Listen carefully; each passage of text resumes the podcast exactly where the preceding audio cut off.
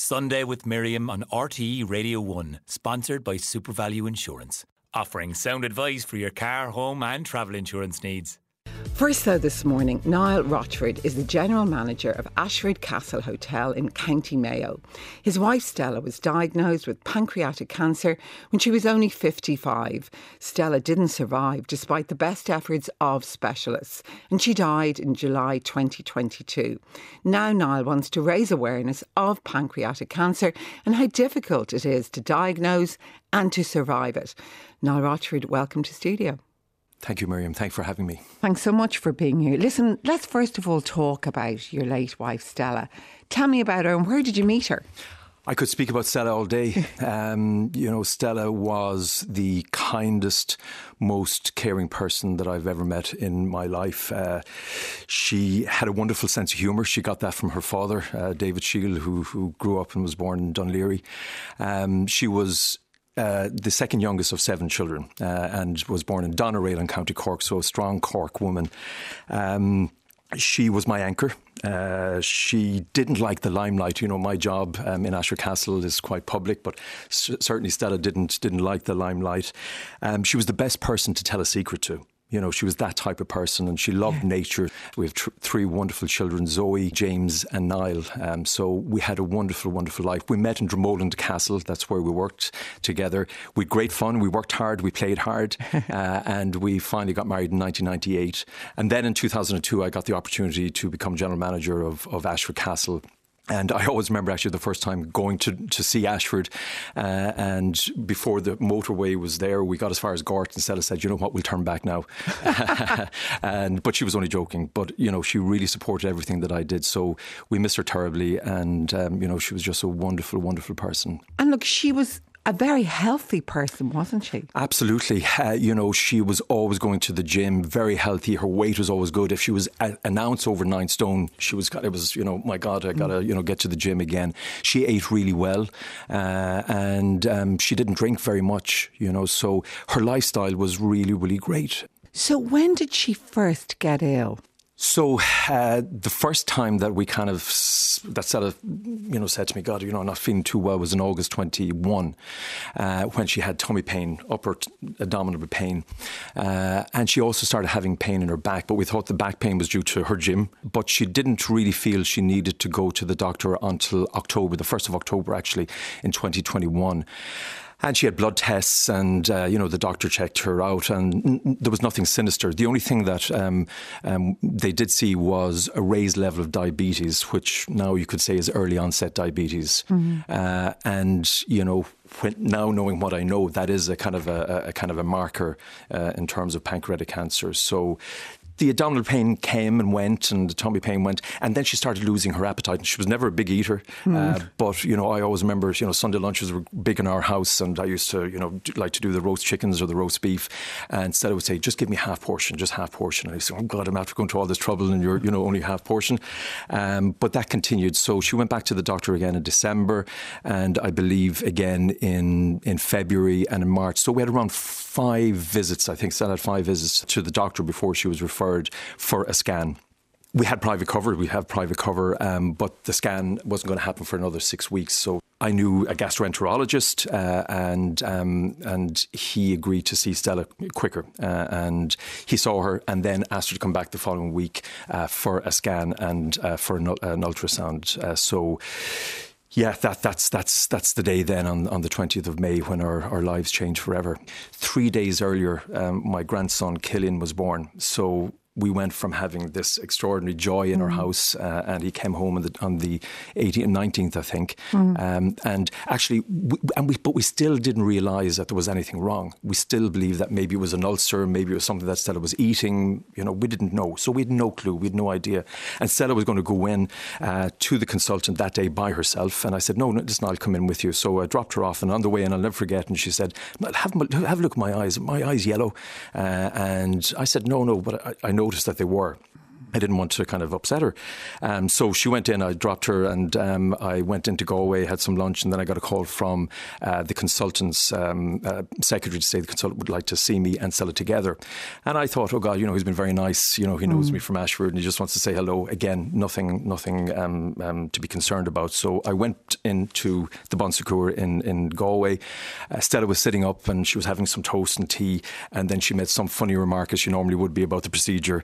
Uh, and we were, you know, um, um, enjoying um, each other's company. And then um, the um, gastroenterologist, um, lovely man, um, Professor Egan came and uh, in a very matter of fact way, and I've thought about this long and hard since. You know, what way could you tell somebody the news that they were about to get? And the only way you can do is just say it as it is. And uh, he said, I've, I don't have good news for you. Um, you have two tumours, uh, one in your pancreas and one in your liver. They are um, inoperable and they won't be cured. So to hear that and to feel the life force leave your body, uh, and I looked at Stella, and you know Stella's strong. You know she she's a strong she was a strong woman, and I could see the tears flowing from her her, her face, and we just held each other and. Um, I think the nurse uh, said to me, "Do you, you know, do you want some water? Do you want to step mm. outside for a second? And I did, and I went into the nurse's station, uh, and I just broke down in front of the nurse, uh, um, saying, "What are we going to do?" And um, pulled myself together again, went back into Stella, and I held her and I said, "Stella, we will get through this. I am with you, one hundred and ten percent. We will get through this." Um, little did I know that eight weeks later, Stella would pass away. It's it's almost hard to know how how people cope at that moment, isn't it? Do you look back on yourself now and think? Yeah, um, I, I, I do. Uh, but you know, we we have three children. Killian was just born.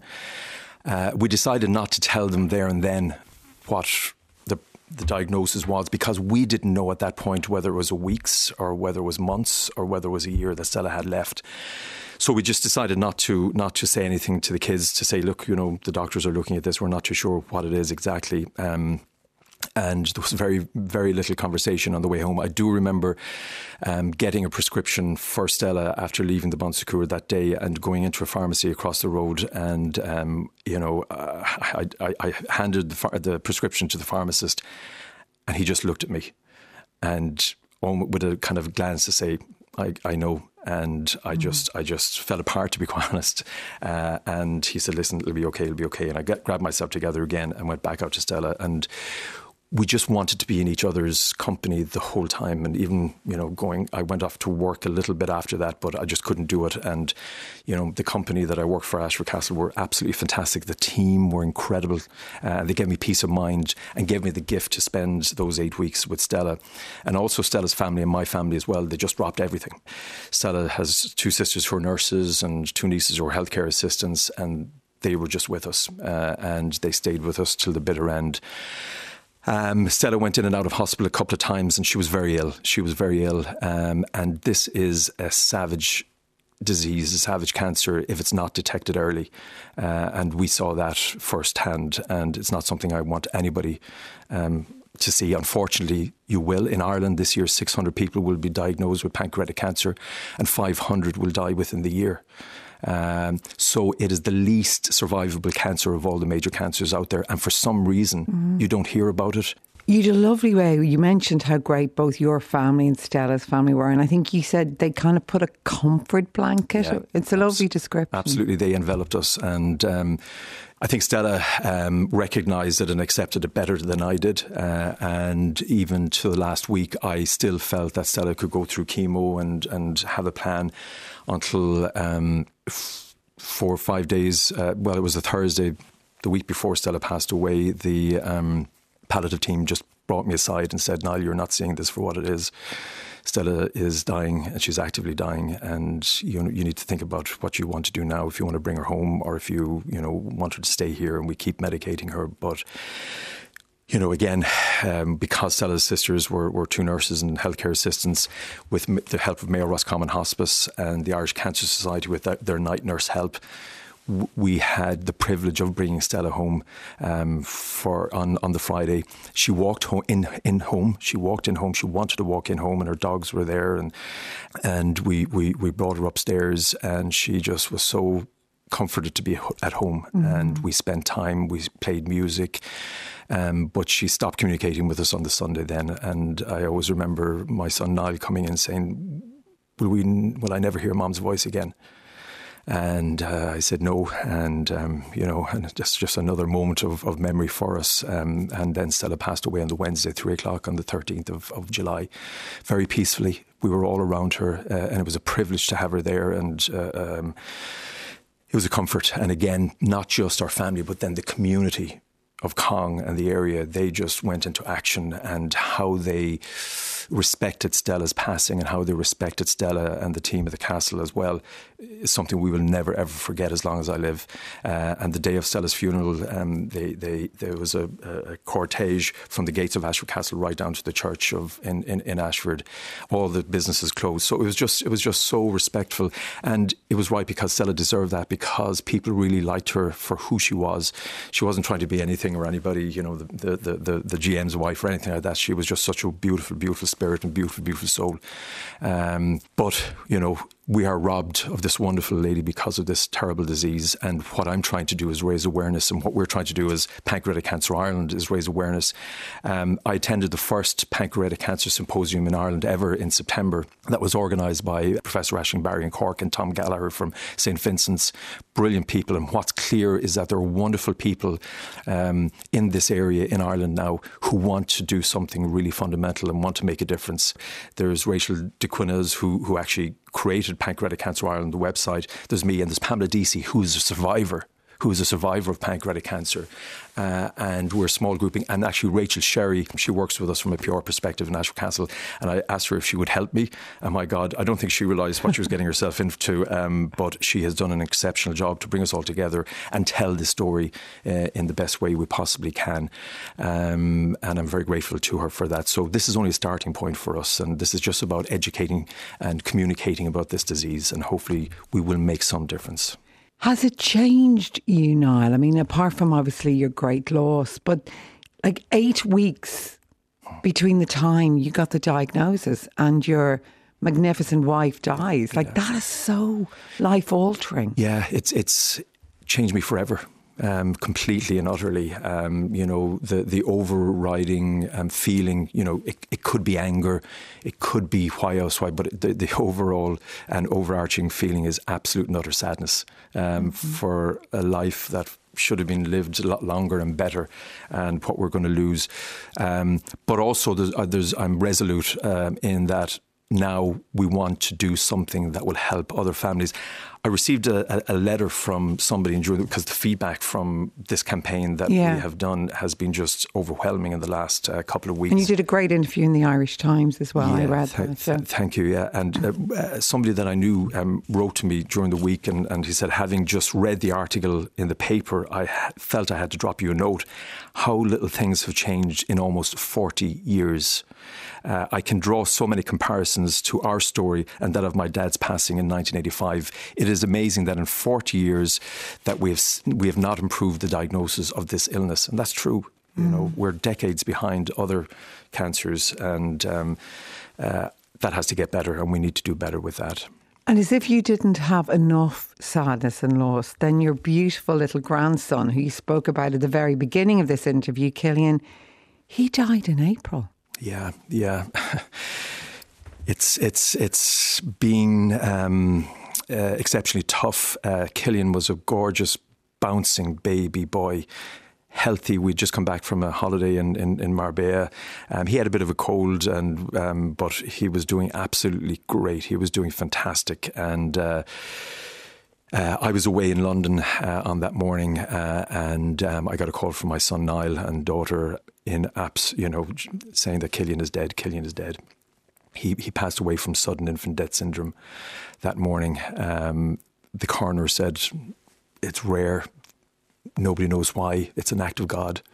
Um, so having to deal with that eight months uh, after Stella's passing, um, you know, it's almost too much. It's almost mm. too much. But you know, we get up every day Miriam. And, uh, you know, what gets me up every day is seeing Zoe, my daughter, get up every day and dust herself down and try her very best. And mm. my son James and my son Niall do the exact same thing, even though they're, you know, met with all this adversity and this grief, this absolute horrendous grief. But we get up every day and we try our best because that's what Stella would want us to do. But again, the support we've, re- we've received from uh, our family and locals, again, a, a, lady across the road, Geraldine, she knows who she is. Every Sunday morning, she will hang freshly baked bread on our door. We have friends that bring us food for the house and all that. So, you know, it, it, while this is horrendous and terrible, it also shows you the best in human nature. People, again, like Stella, that do simple acts of kindness mm. uh, at a time that you don't expect her to. And that's what Stella was, and that's who Stella was as well. So I think we're just getting back maybe what's, what Stella gave to others as well. Well, it's so wonderful. You're giving back by doing interviews like this, Niall. And what is the message you really want to put out this morning to people listening? Yeah, it's it's it's about educating people about the symptoms of pancreatic cancer uh, and and to trust your body. That if you really feel that you have a combination of these symptoms, please push it with your doctor and, and check. And, and again, doctors have a very difficult job, an extremely difficult job.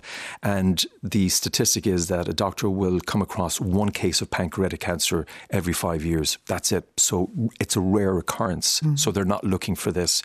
But if you have tummy, upper tummy pain, if you have mid back pain, if you have digestive problems or, or poor appetite, suddenly you have poor appetite, um, if you have jaundice, uh, or if you have a new diagnosis of diabetes or diabetes that's getting harder contr- to control, uh, and also unexplained weight loss, these are all key markers of pancreatic cancer. They may be completely something um, different and, and less serious, but if you have a combination of these, and this is what the experts are saying, this is not what I'm saying, go to your doctor, you know, get it checked out um, because it may be nothing, but it just might, mm. you just might get an early diagnosis and that could prevent you from having this terrible um, um, ending to the, with this disease. And Pancreatic Cancer Ireland is the website. Yes, indeed, Pancreatic Cancer Ireland. Um, it's Instagram, it's Facebook, uh, and it's Twitter. In time, we want to raise funds for research. The Pat Smullen Fund does an incredible mm. job already.